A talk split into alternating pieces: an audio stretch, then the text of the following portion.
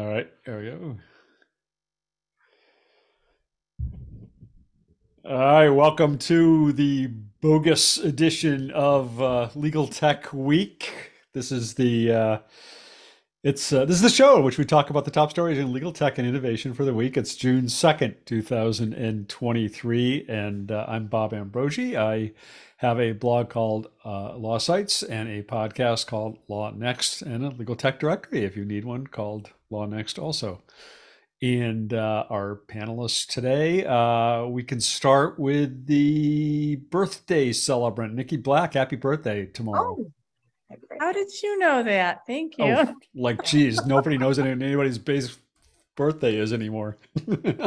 Thank you. Uh, my name is Niki Black. Um, I am the uh, head of SME and external education. My title may change, and when it does, I'll let you know. At um, I think you may like what it changes to. Um, at MyCase and uh, LawPay, and um, I write legal tech columns for ABA Journal, Above the Law, uh, Daily Record, and other outlets. And I also oversee the MyCase and LawPay, um, and I author the industry report and benchmark reports. And um, I'm really looking forward to celebrating my 28th birthday tomorrow. It's going to be awesome. Wait a minute. What do you mean your title may change and we're going to like it? You don't know if it's going to change or? I think it's going to. It just hasn't happened yet. Oh, okay. So, like has to, has to go through the, uh, get the paperwork done or something? Yeah. So we'll see. All right. Uh, Stephanie, uh, hopefully your title remains the same for a while. As far as I know. Uh, Stephanie Wilkins, editor in chief of Legal Tech News at ALM. And that is and, all. Okay. Joe. Uh, I am the legal industry archduke of no, I uh I'm Joe Patrice from Above the Law and Thinking Like a Lawyer, the podcast. And yeah, no, I'm looking forward to I I still have never liked Niki's title after it ceased to be evangelist. So I'm hoping it's something fun uh on the next end. Yeah. just may revert a little bit. So maybe everyone will be happier once it reverts. But I, I like the Archduke personally. I think that was a good one. You should stick with that. All right. And Jean O'Grady, what's your title this week? The goddess of knowledge. No, the, uh, I'm the publisher of Dewey B Strategic, and I write a column for um, Legal Tech Hub. All right. Well, uh, you know we have to talk about it this week. Uh, the uh, the the bogus cases case. Uh, uh, as Stephanie and I were emailing this morning, uh, poor Steven Schwartz has become the I am not a cat of the generative AI era, I think. Uh, and uh, but but it's but it's really actually it's really kind of different because the the the poor I am not a cat guy. I mean, that really was just like a I don't know a fairly innocent mistake, I guess. Whereas this this situation, I, am sure everybody knows what we're talking about with with the the two lawyers who filed uh, filing, and and Stephanie's got her cat face on. Or is that a cat? Is that a tiger? I was trying to. It's like Tony the tiger. It's a really yeah. I was trying to find a cat. Sorry, um, go ahead. I didn't know you could see it already. uh, and uh, but uh, you know, this is the, the two guys who, who filed a case. In, they filed a paperwork in, in federal court, in which they were they cited a, a number of cases, uh, and uh, opposing counsel said, "Well, gee, I can't find any of those cases." And the judge said, "Well, guess what? It looks like uh, they were all made up." Uh, and uh, now these lawyers are facing sanctions, possibly facing at least one of them is facing a possible referral for disciplinary action. Uh, and you know, and, and not only did the lawyer file these case citations that weren't real, but then backed it up when the judge said he wanted proof by filing these bogus text opinions that he got off of ChatGPT. And and and when when somebody questioned when the judge questioned the veracity of these cases, apparently the guy went back to ChatGPT and said, yeah. "Were you lying to me?" and ChatGPT said, "Would I lie?" Um, so uh, I don't know. I, I, don't even know what the moral of the story is exactly. Uh, yeah, I mean, it was just so many. Well, I think we've all agreed this is not a tech problem; it's a lawyer problem. But there was just so many failings at so many levels. Like, yes, use ChatGPT, that then used it to make the fake cases and then asked chat gpt are these real? and then just went with it. Like it's just well what i want to know is how do you know about chat gpt and not know about Shepard's? I mean there are so many so many technologies that have been around for decades that would have shown him he was going to have a problem. I mean that's what's astonishing. And you know part, part of my day job is to make sure lawyers get trained. And I have to tell you, every time I have introduced a new legal technology that appears to make legal research easier, I always practically plead with them. This doesn't mean you don't need to read the cases. You still need to read the cases, even though it it you know brief checkers everything makes legal research look easier but it hasn't gotten it hasn't taken away the need to read the cases. And i just want to point to i also have a theory. Uh, years ago when i first started my blog i wrote a, a post that cited a book by nicholas carr called the information and he wrote an, an atlantic story called is google making us stupid? And it was really about how a generation of people grew up reading the internet can't really read, they can't even process large amounts of information because their brains have been changed. Is that, well, is that what's happening here? And, and what it say for the future? I mean, if lawyers need to be replaced, this is good evidence that they do. well, except that one of the things I pointed out in my in my post is that even if you just Googled it, you would have gotten yeah. accurate results. I mean, if you just taken the case name and dropped them into a Google search, right. you you you know you would have basically seen that it doesn't come up anywhere, and right. you would have. I mean, that would have Not, reason been reason enough to question it. But. And he no, clearly no, didn't no, Shepardize it to find out if these fake cases had been overturned by another fake case. Well, well and that and that's tools. Yeah yeah that's the that's that's part of the issue too. Like even if you aren't going to read it you at least have to make sure there's not a red flag standing next to it. Uh, but uh, my one of the things i said and this is kind of beyond just looking it up just kind of litigator trick uh, when this case for those who weren't who don't know the underlying issues uh, it's a lawsuit against an airline. There's questions about international treaties because the montreal convention is involved but it's overlapping because the company was in bankruptcy at one point and now there's a motion to dismiss based on the statute of limitations and was that told? And does the international treaty over uh, have any implication with the US bankruptcy code? And he found a entire page worth of a direct quote from a alleged 11th Circuit opinion that spoke to this hyper specific issue.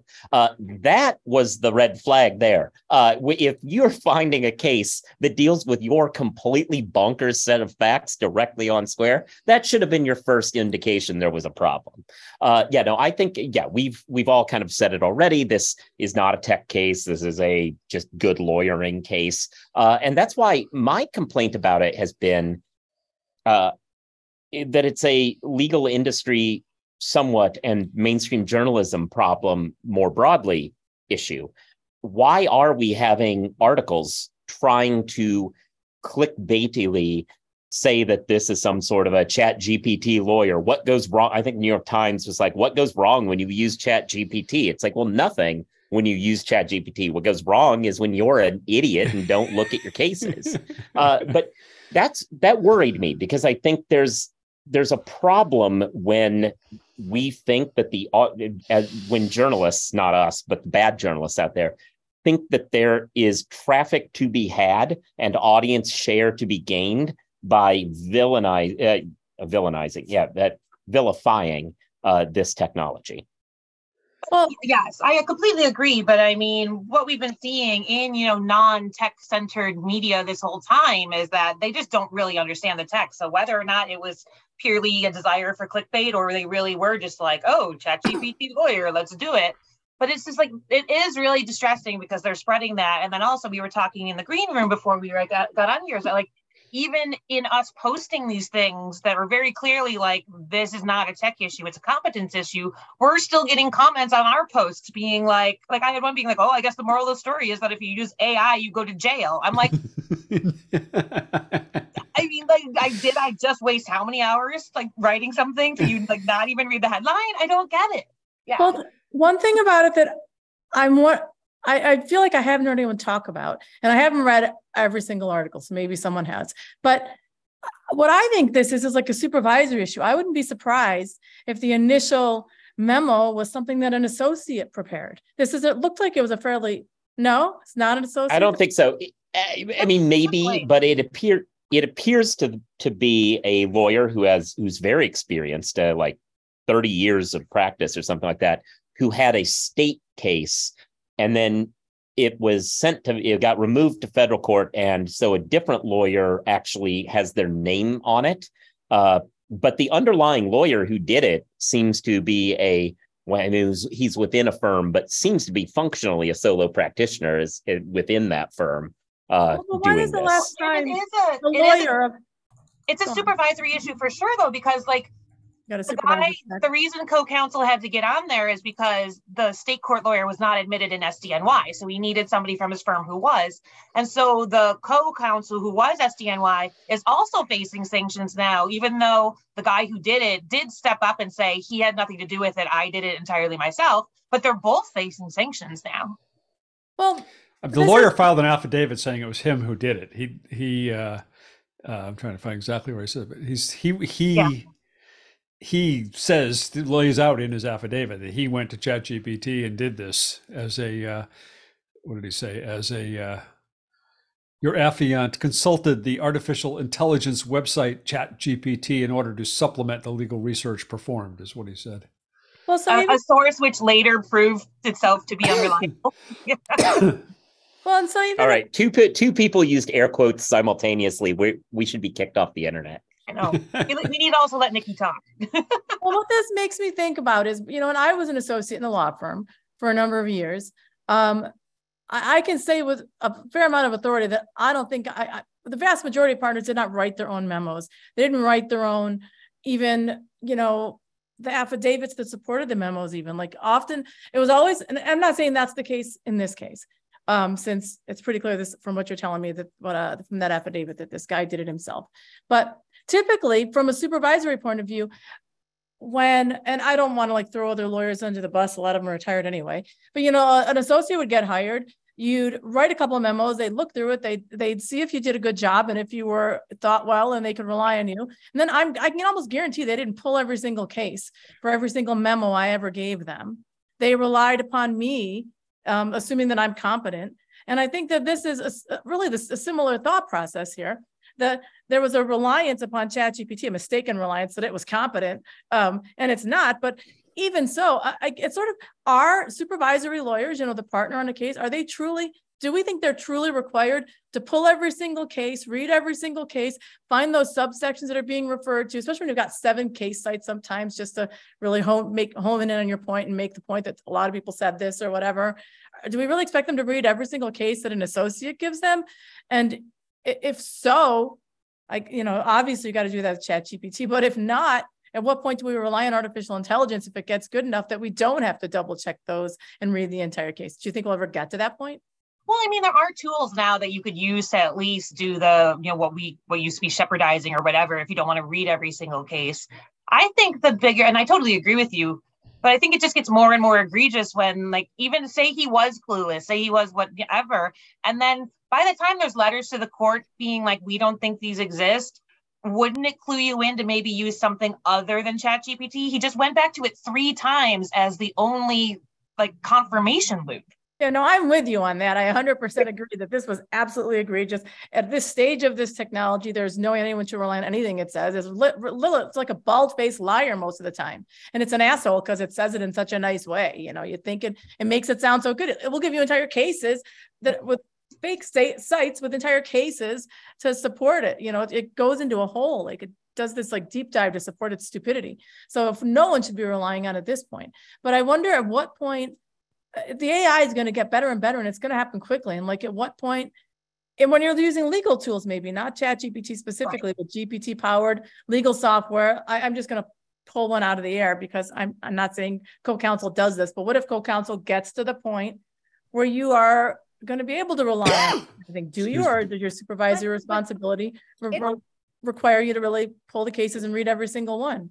But that's already happening with Lexis and Westlaw. It's been happening for decades. Westlaw started out writing head notes over 100 years ago, and lawyers relied on the head notes, you know. So it, it's it is it, you know, the problem is that people aren't, or this guy in particular, didn't go back and do anything to validate, or didn't even somebody didn't even attempt to read the cases.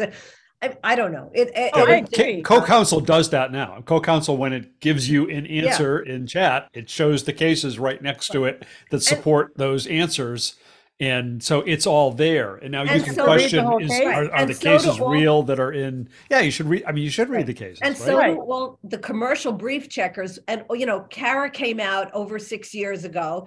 All the all the commercial services have a brief checker that underscore and create links to all of the cases cited in a document. You, you would have a list of cases that had no links and no citations.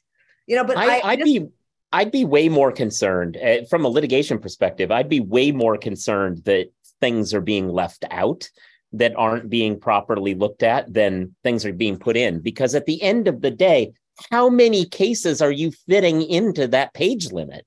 Like at a certain point, it's it's uh, like you can you not not read 20 cases how many pa- cases can you Yeah. fit in that uh, unless you know maybe there are indulgent judges uh, who should not exist Yeah. who let you write 150 page briefs.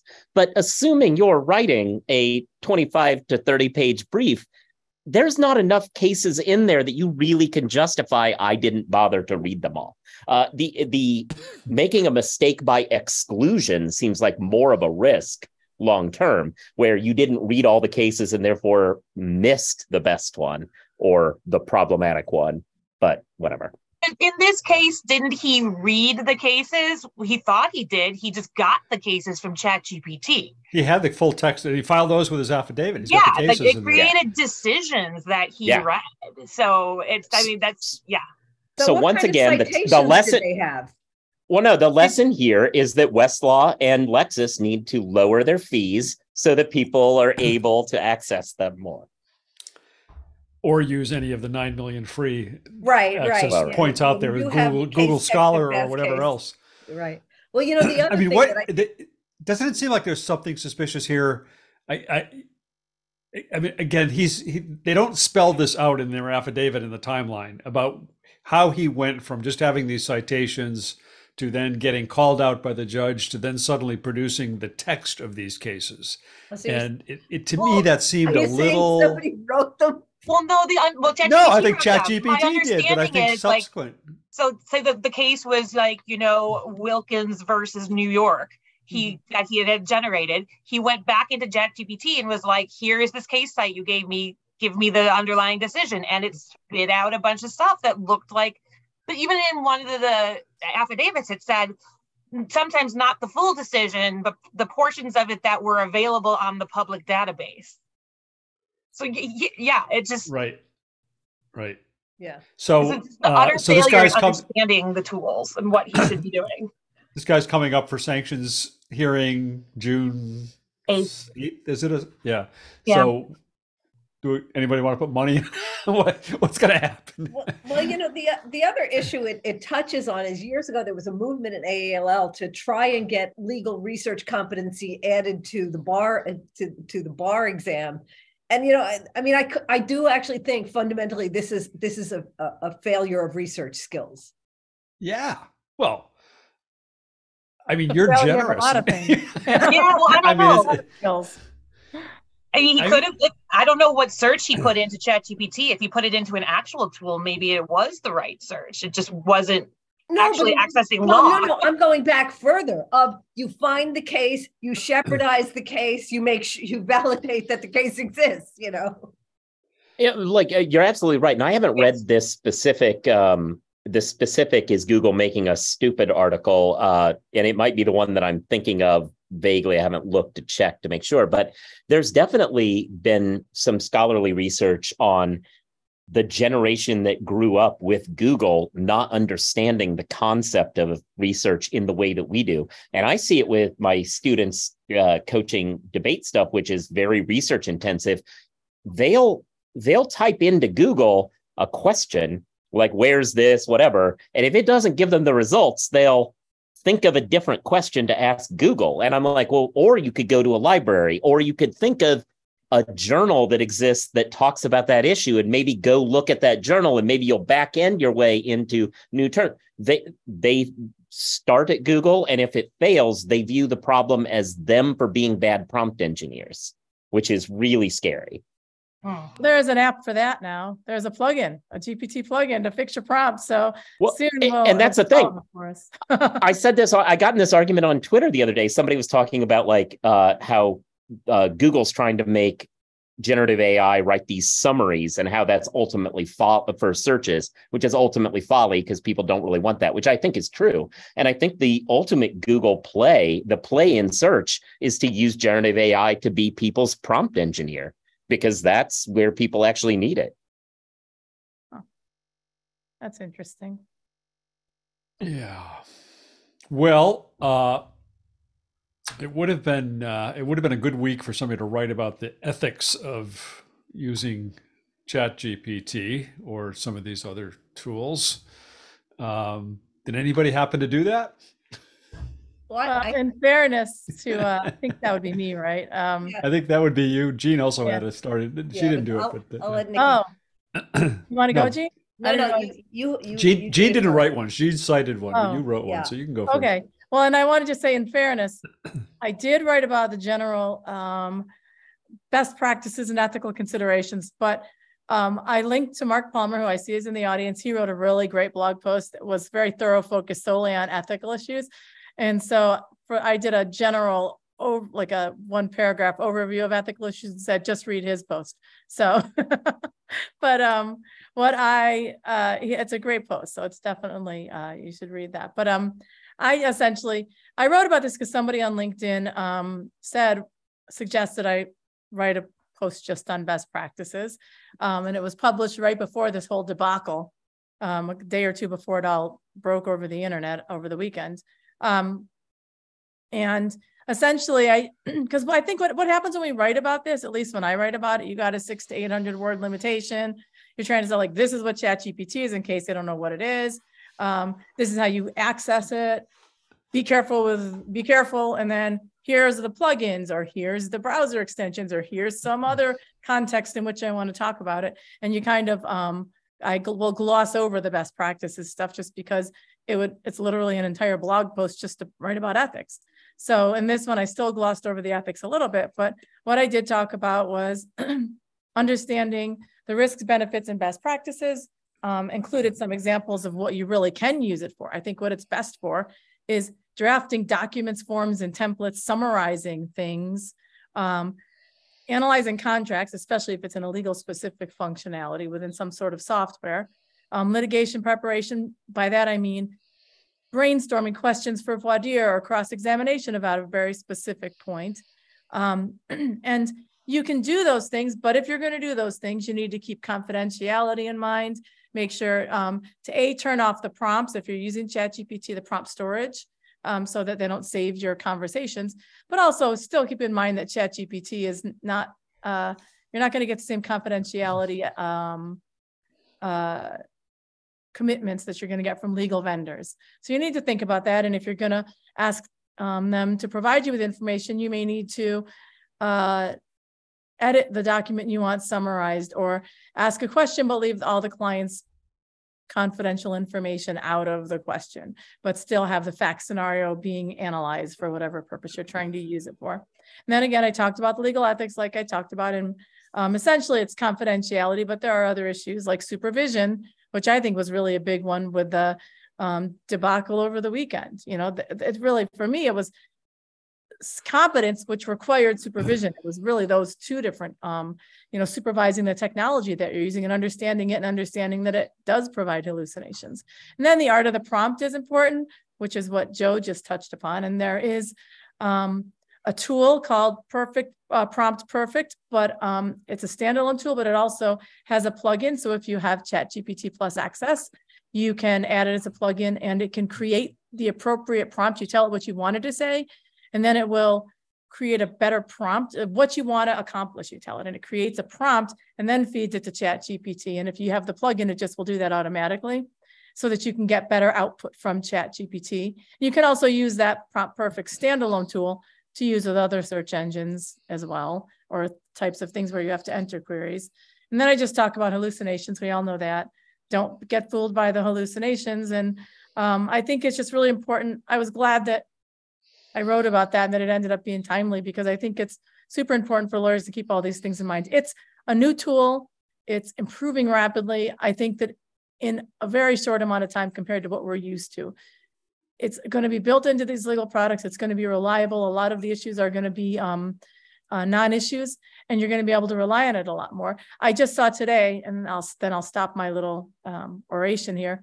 Um, that OpenAI is doing significant research to reduce the hallucinations, and one way that they're doing that, um, they wrote a paper. They proposed that instead of um, having uh, like right now, right now, what they sort of analyze is the outcome instead analyzing each step of the process so that they don't end up going down these crazy paths that lead to this the re- requested outcome but when they get when it gets at a certain point where it doesn't know the answer make it stop and ask for more information or something rather than fill in the gap so it can get to the requested outcome. And that sounds like they're trying to sort of uh, make it have steps in its process rather than just focus on the outcome and hopefully get rid of some of the halluc- hallucinations. So i think that's interesting. They're already coming up with ways to reduce them and uh, i think it's going to very quickly this problem will be solved. I have a question about this perfect prompt tool or whatever it's called. So ChatGPT understands what you're trying to ask enough to tell you to give you the the right prompt to then give you the answer. Why doesn't it just give you the answer if it understands what you're trying to ask? Well, because it's You know not. what I mean? Yeah, no, I know what you're saying. But the thing, the when they talk about prompt engineering and why people are getting hired as prompt engineers, it's like actually a position Yeah. is getting paid six figures now, is because when it's really you get rushed and you just sort of type, tell me what X is. But really you need to say you are an expert. So let's just talk real estate as an example. You know, um, you want to know how much a property might be worth. You are a realtor and you're an expert in property valuation. Yeah. You know, you have to give it the context. And this is the goal I'm trying to get. Here is the contextual information that you need in order to um, provide me with the information. And sometimes here's a website if you use a link or something, um, if you're using a plugin that will go to a link. And here's a website that has a lot of that information or something like that. Okay. That, it takes a long time to type all Yeah. that, provide all that context. And so what um, Perfect Prompt does, and I have the plugin, you can either use the standalone, enter your query, and it'll give you an output you can copy and paste in there. Or else when you use the actual plugin, when you have ChatGPT Plus that has plugins enabled, which most people who pay for ChatGPT should have at this point, you check the box that says perfect prompt. And then you say, Prompt this is perfect, what I right? want, you know, Prompt I want a valuation on this property and perfect prompt then creates that whole sort of longer thing. And sometimes it will say, I need some additional information in order to provide the appropriate prompt, like what's the address or, you know, what's your end goal or something. And then it will um, create a prompt and it shows you what the prompt is. And it's usually like Oh. seven sentences when mine would have been one. And that way Got it helps you hone down, hone in on the answer quickly. And so it's a really c- cool tool when you don't want, you know, you have a very specific issue and you don't want to type a lot or you're not quite sure how to frame it. So it's prompt, prompt perfect, not perfect prompt, right? Um, Prompt perfect. I had initially is- had yeah, it in there incorrect and somebody emailed me and told me that it's It's um prompt perfect. Prompt perfect, yeah. yeah. And Which, initially I called it perfect. a lot of a lot of lawyers are going to be quick to adopt that because they're going to think it's word perfect and they're going to be thrilled. Good point.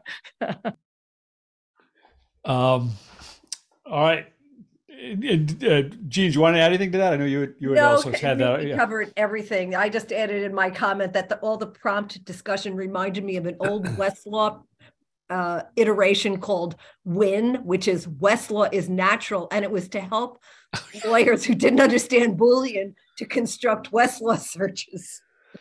Yeah, They basically had to fill out a form. yeah. I wonder if that was ethical. I don't know. Um, well, it, probably, I guess another kind of related story that several of us wrote about this week is the launch of this Lega. Uh, and, and it's related in the sense that it uh, is a, an attempt to uh, uh, create a, uh, provide a platform for law firms to safely deploy AI within their within their organizations. Um, Anybody want to talk about that a little bit, or Yeah, I mean, I, yeah, I'm one of the people that wrote Yeah. about it. yeah, No, it actually seems pretty cool. It's like, um, so I mean, it's the platform is basically kind of like a sandbox environment, if you will, um, that lets people experiment with generative AI without all of these terrible consequences, which is, I think, pretty critical to the education aspect of what we've been talking about and what we need here. Um, because it also creates audit trails. So if you get good results, if you're like you're creating tools, you're creating all this, you can figure out how to replicate it and scale it. But the whole idea is, you know, it was Christian Lang said himself, like people need to be able to experiment with these, to learn them, but they need to be able to do it safely. yeah. And this is Christian, uh, who was just recently the president of of, of Reynen Court. Uh, and, and I don't know about anybody else, but when I when I first got on the call with him and he started talking about what he was doing, I kept thinking, "This is Reynen Court. This is Reynen Court. this is Reynen Court for AI, basically." But it's not. I mean, it's No. it is different.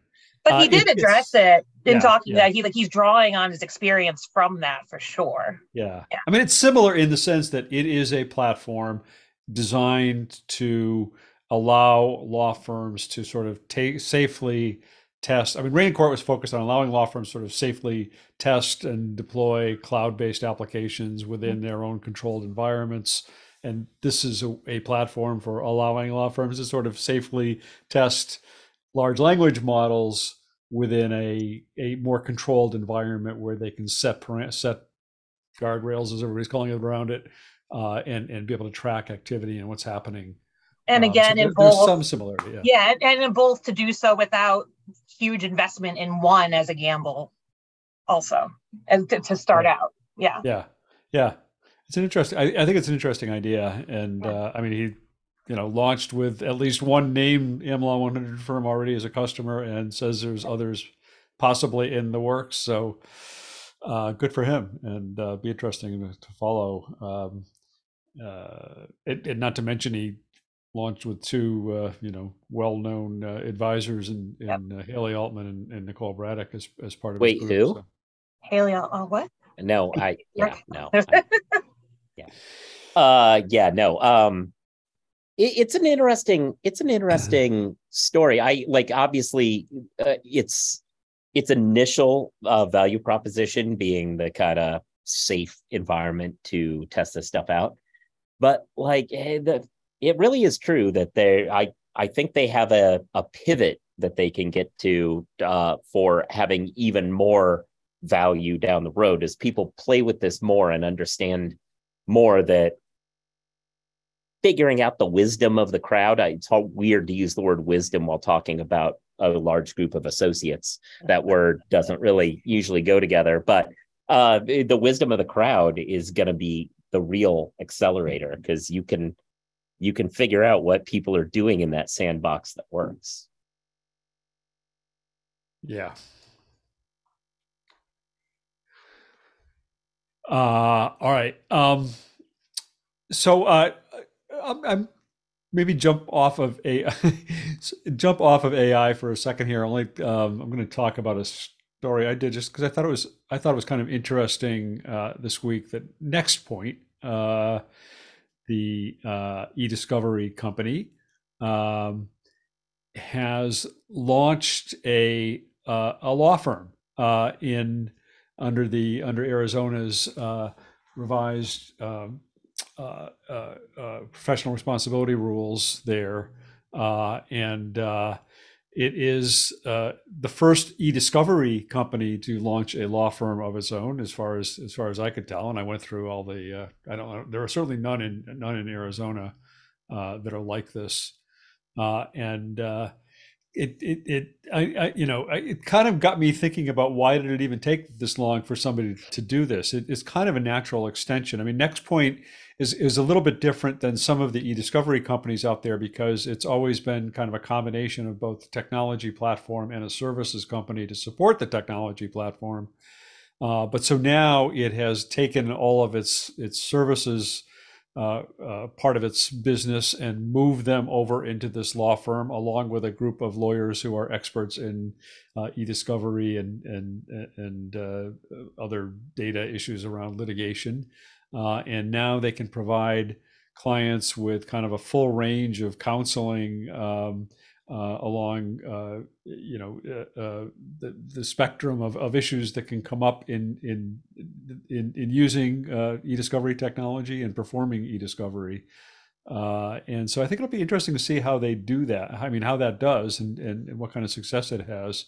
I mean, it is kind of, it's pretty much tied to the product. I mean, I'd ask them whether they would be taking clients who aren't Nextpoint customers. And they said, well, they, they could, but it would be kind of, that wouldn't be the point because the point is really they're all experts in, in Nextpoint's technology and it seems to make sense for them. Um, but, you know, we've talked a lot in the past about the uh, experiments in Utah and Arizona. And uh, this is kind of another chapter in that in that experiment, uh, another extension of what can be done under these alternative business ownership rules that we're seeing come up.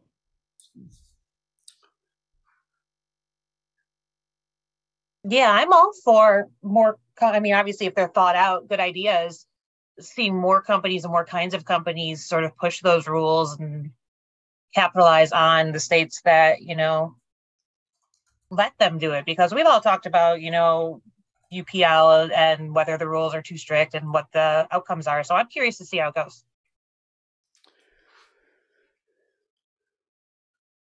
All right. Um,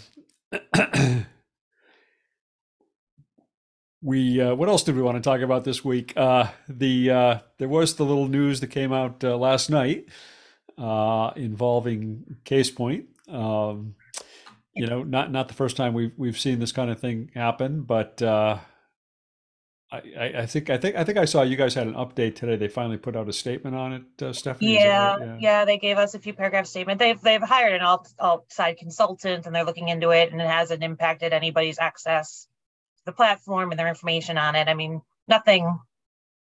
I mean, it was more than just uh, we're working on it. It was at least more thoughtful and it was prompt.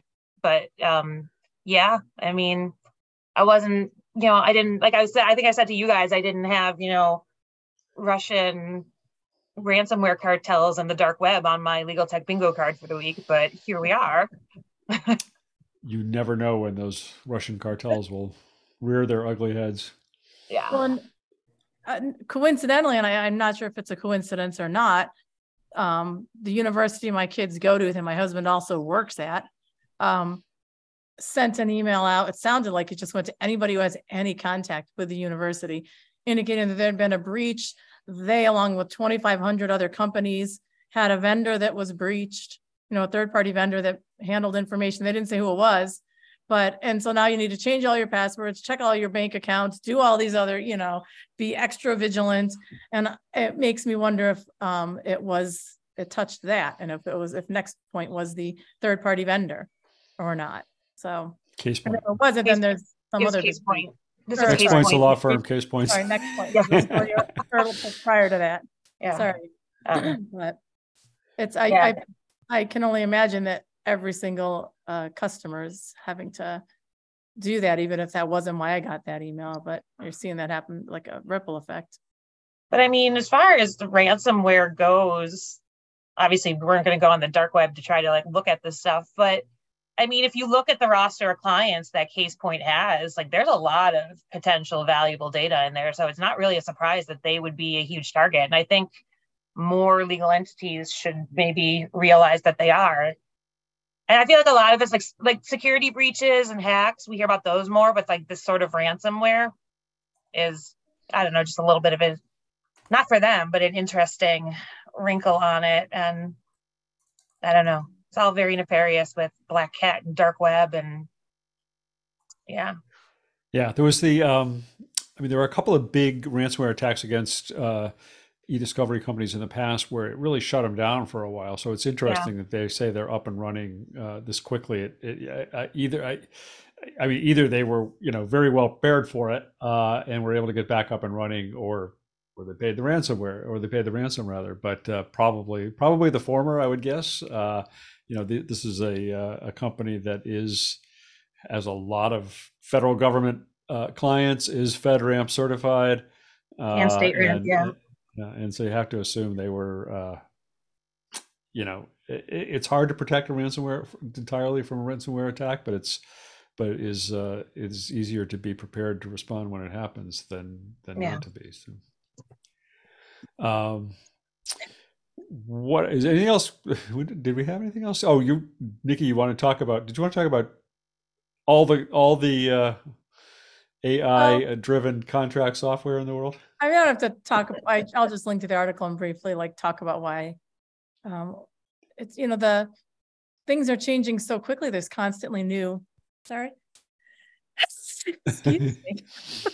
Um, there's constantly new software, um, coming out that is, you know, claims to be ChatGPT or GPT enabled. Um, or generative AI, you know, or some sort of combination of the generative AI tools, that it is, um, hard to keep track of it. And so um, what I did was I um, wrote a, I, I'm just part of what my ABA Journal column does is I talk about a category of software each month and I talk about a bunch of the different um, companies that um, develop that software and you know how to choose the right software. So these ChatGPT and GPT powered software tools are a new category. And so um, contract analytics seems like a good one to focus on because there are a bunch of different companies coming out. So I essentially just covered that category of software. But as a side note, what I've started to find to be really helpful, um, I mentioned this last week, but I do, I'm starting to do this in my columns and stuff is um, whether it's Legaltech News or Bob's site or, you know, I, the people that tend to cover all these releases, um, now that there's plugins, you can have ChatGPT scrape the site and give you a list of all the ones that have been covered rather than you having to go through and me by you, I mean me, having to go through and manually try and locate all the ones that have been written about that I might have already missed or that I haven't been tracking. So it's super helpful to use Chat, ChatGPT to write about ChatGPT. So it's starting to become that, you know, oh, what was that movie? Um, Inception. I'm starting to have like Inception experiences here, but that's okay.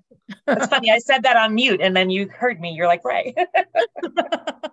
yeah. So um, I, it's a it's a good example of a way to use it because if you can enter a website or a link and tell ChatGPT to re- review the content and then provide you with a list, and it does. It provides you these are it, it misses some, but it gets two thirds of them, which is really helpful. And then you can go through and take a look at the um, actual products and decide whether they should be included or whether they're even on point. But it's a really useful way to use it as a journalist or if you're just otherwise tracking this space for other reasons. So You mean you're checking your results? That's a novel thought. yeah, I, yeah, I am. Click it there, trying to and I find trying to find the links and read about it. Right? It is. That's that's called think- extra book. I think I mentioned this, but my one of my sons has been working on a GPT interface to all of my blog content, so you'll be able to just do a, a query of oh, you know like the kind of query you're talking about and and uh, get an answer uh, that kind of goes through everything I've written over the last 20 years and and and produces an answer. Uh, Oh, that's really it's, it's in a little rough form right now. It, it's not. It doesn't always return the right result. It it doesn't hallucinate. It's just not always complete. Uh, so uh, he he's- he's still working on it. But at some point, he's, I'm going to put it out there for pe- people to see and play around with. Yeah, definitely ready. let let me know because I feel like above the law's search function is utterly terrible. I mean, So- I, I mean, hold, hold, hold my beer, Joe. ALMs is horrendous. I gotta be honest. It's I you know what? known It's interesting. Yeah. Well, you know what's weird is I actually feel ALM's not that bad. Whenever I feel like I want to find an old ALM story in my memory banks, I can find it. But whenever I want to find something I wrote a month ago, I can't find it for the life of me. Have Yeah. you tried going into WordPress and searching from there, Joe? I bet you're gonna have a much. Oh, that is better such a disaster. No, uh Right. the only good way is Google, uh, and to go to Google proper and look for the tag page. But all those tag pages, which other blogs got rid of years ago, dump uh, slow down your process and whatever. But they are the only thing that's useful for searching for us right now, which is terrible. But whatever. Yeah. Do you ever use No. the Google site site search, or just go put in the site URL for above the law, and then then it's just using Google to search your site? I, I, you know, good point. I could do that. I just type above the law as all one word, and Yeah, it does yeah, not do that, give me yeah. the. It does Right. not give me the Steven Seagal movie options. It just gives me my own. Um, Right. But yeah, There's a browser extensions if you for I can never remember if there's a site colon pure um, space or if it's site and then just a you know colon without a space. So there's a Google Chrome extension that you can just Mm. click on that will just set it up properly for you. And you just enter the search term and it'll search the site for you. I'm all Yeah. about Wow. extensions and add-ons and plugins and Yeah. But You can just type Yes, site I'd like colon to point out that put Boolean would solve some of these problems too, because you can say within five words of, you know. Yeah. I, I Remember that- how good Boolean was? Why did we get rid of this? You it worked. There are times when it's useful. Yeah, yeah, for sure. I think what this shows though, what I think that generative AI, and I've said this before, does is it solves the information overload problem. Google's no longer good at that. There's so much information out there. There's so much advertising and spam that gets pulled up to the top because money's getting paid that you can't find anything useful. And for now, at least in this brief honeymoon period, ChatGPT and generative AI, other tools like that solve the problem. And I also just use, depending on what I'm trying to find, one of those three tools, Bard, Bing, or ChatGPT. And I usually find what I'm looking for way more quickly than if I'd Googled it. So Yeah. the sad So- commentary on where we are, I feel like as a society. So to, to, to your point about the uh, numbers of uh, contract tools using GPT, uh, I, I, again, I, I wasn't at CLOC. I know Stephanie was, but my, my son, my other son was not the one who was working on that, but my other son was there and he went around and he recorded, just sort of randomly recorded interviews people in the exhibit hall. I don't know how randomly it was. He said it was random, but uh, he got like 22 interviews and we stitched them all together into an episode of my podcast this week. And I was listening to it thinking, oh my god this is just like it's just one contract generative ai thing after another after another after another is like how did i and and, and then and he had and i one of the things he would ask them well how do you differentiate themselves and they'd all like give the same answer for how they differentiate themselves My yeah, my my article on CLOC takeaways. One of the subheads was CLM plus AI colon everything everywhere all at once. It's Hmm. all Yeah. it was. I love Yeah. that. Yeah. That's awesome. See, Long, see, that's a more fingers. modern reference. One of my bet, one of my stories today, I used a movie reference, and I really feel like the story didn't perform well because it was too old of a reference. Uh, so everything everywhere all at once is a better. You did better than me. Oh, Hey, thanks. I- I'll, I'll write that down, everybody. That is a moment in Yeah. time that Joe said that. because I because I put a I, I have a story with a Spaceballs reference in the headline today, and I kind of feel like it didn't do well because people don't know what Spaceballs is. well, that's more of a commentary on people than on you, Joe. I will give it that. Thank you. For That- my CLOC really podcast i used clock in a box and nobody seemed to get that either oh, I enjoyed that, but it's hard when you work with like millennials or like my Gen Z kids. When I talk to them, I'll, I'll go things that make you go, hmm, and they all look at me. I'm like, oh God, forget about it. Like I won't even. Like they don't get the pop culture references. You guys don't even get it. Does anyone remember that song? Things. that oh make- yeah, No. All right. Yeah, C+C Music Factory. Yeah. That's like you date Yeah. yourself so badly with your pop culture reference. I do. I shouldn't speak for everybody. yeah. So if people weren't following the DeSantis Disney case that's been going on, the most recent development is that the judge recused himself. He he denied the disqualification motion, but granted a disqualification in himself that he did sua sponte because he found out a third degree relative had 30 shares of Disney stock. And so I put in my headline the whole like Spaceballs, like my father's brother's nephew's cousin's former roommate. And yeah, Or you just could have did said, people didn't take it. you could have said six degrees of separation or whatever it was. That's old. That's an older reference. All That's when like that's like when the fresh when the that's pre-fresh Prince Will Smith. uh oh. right Oh, Lordy. All right. Well, unless we want to talk about the uh, Succession finale or the uh, Ted Lasso finale or something, we may have to just wrap it up here. I don't think we have anything else to talk about this week. Do we? Anything, I mean, anything there's the Yellow anybody wanna bring Jackets finale too. We have all these shows. Oh, ending. okay, okay. Well, we can do a whole episode So about next all week those, we'll but- be talking about the end of the end of HBO shows. Wait, no, of course it's the end of HBO shows. They're called Max now because that's that's brilliant corporate decision making. That was the dumbest Oh, Ferris rebrand. Bueller, yes. Somebody asked how to copy the chat. Can I select it but not copy? You know, I I try and I I do record the chat. Uh, and it took me a while to actually figure out how to do that. But I do record the chat, and I do get a file uh, which I could probably make available to people uh, after the fact. It doesn't, when we put the video on YouTube, it does not include the chat. The video does go up on YouTube uh, every week after we're done. Uh, but uh, if if people want to email me, ambrogi at gmail.com or something, if they want the chat, uh, happy to send it out to people.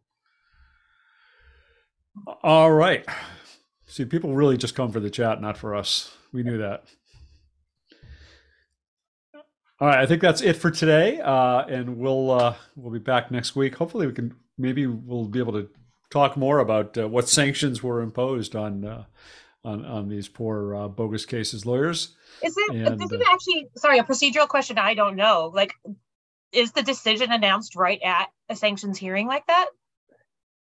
No, probably not. It'd Uh, probably I, take. just- I assume probably- not, but I mean, they he they could if they wanted to. A judge Yeah. could. Nothing re- precludes them, but they're they'll they'll probably they might even brief it probably and whatever. Yeah. It'll probably take forever That's- before they decide that's- it. yeah, I assumed, but But there was the judge also said with regard to one of the lawyers that he was also going to ask him to show cause as to why he should not be referred for a disciplinary referral or a disciplinary uh, investigation. Yeah. Um, and I mean, who knows? That might be the kind of thing he would just do uh, sua sponte, as they Yeah. say. I mean, I would Yeah. be surprised if there was not a disciplinary investigation of some kind in this case. And Right. I wouldn't be surprised if there's another case next week about the same thing.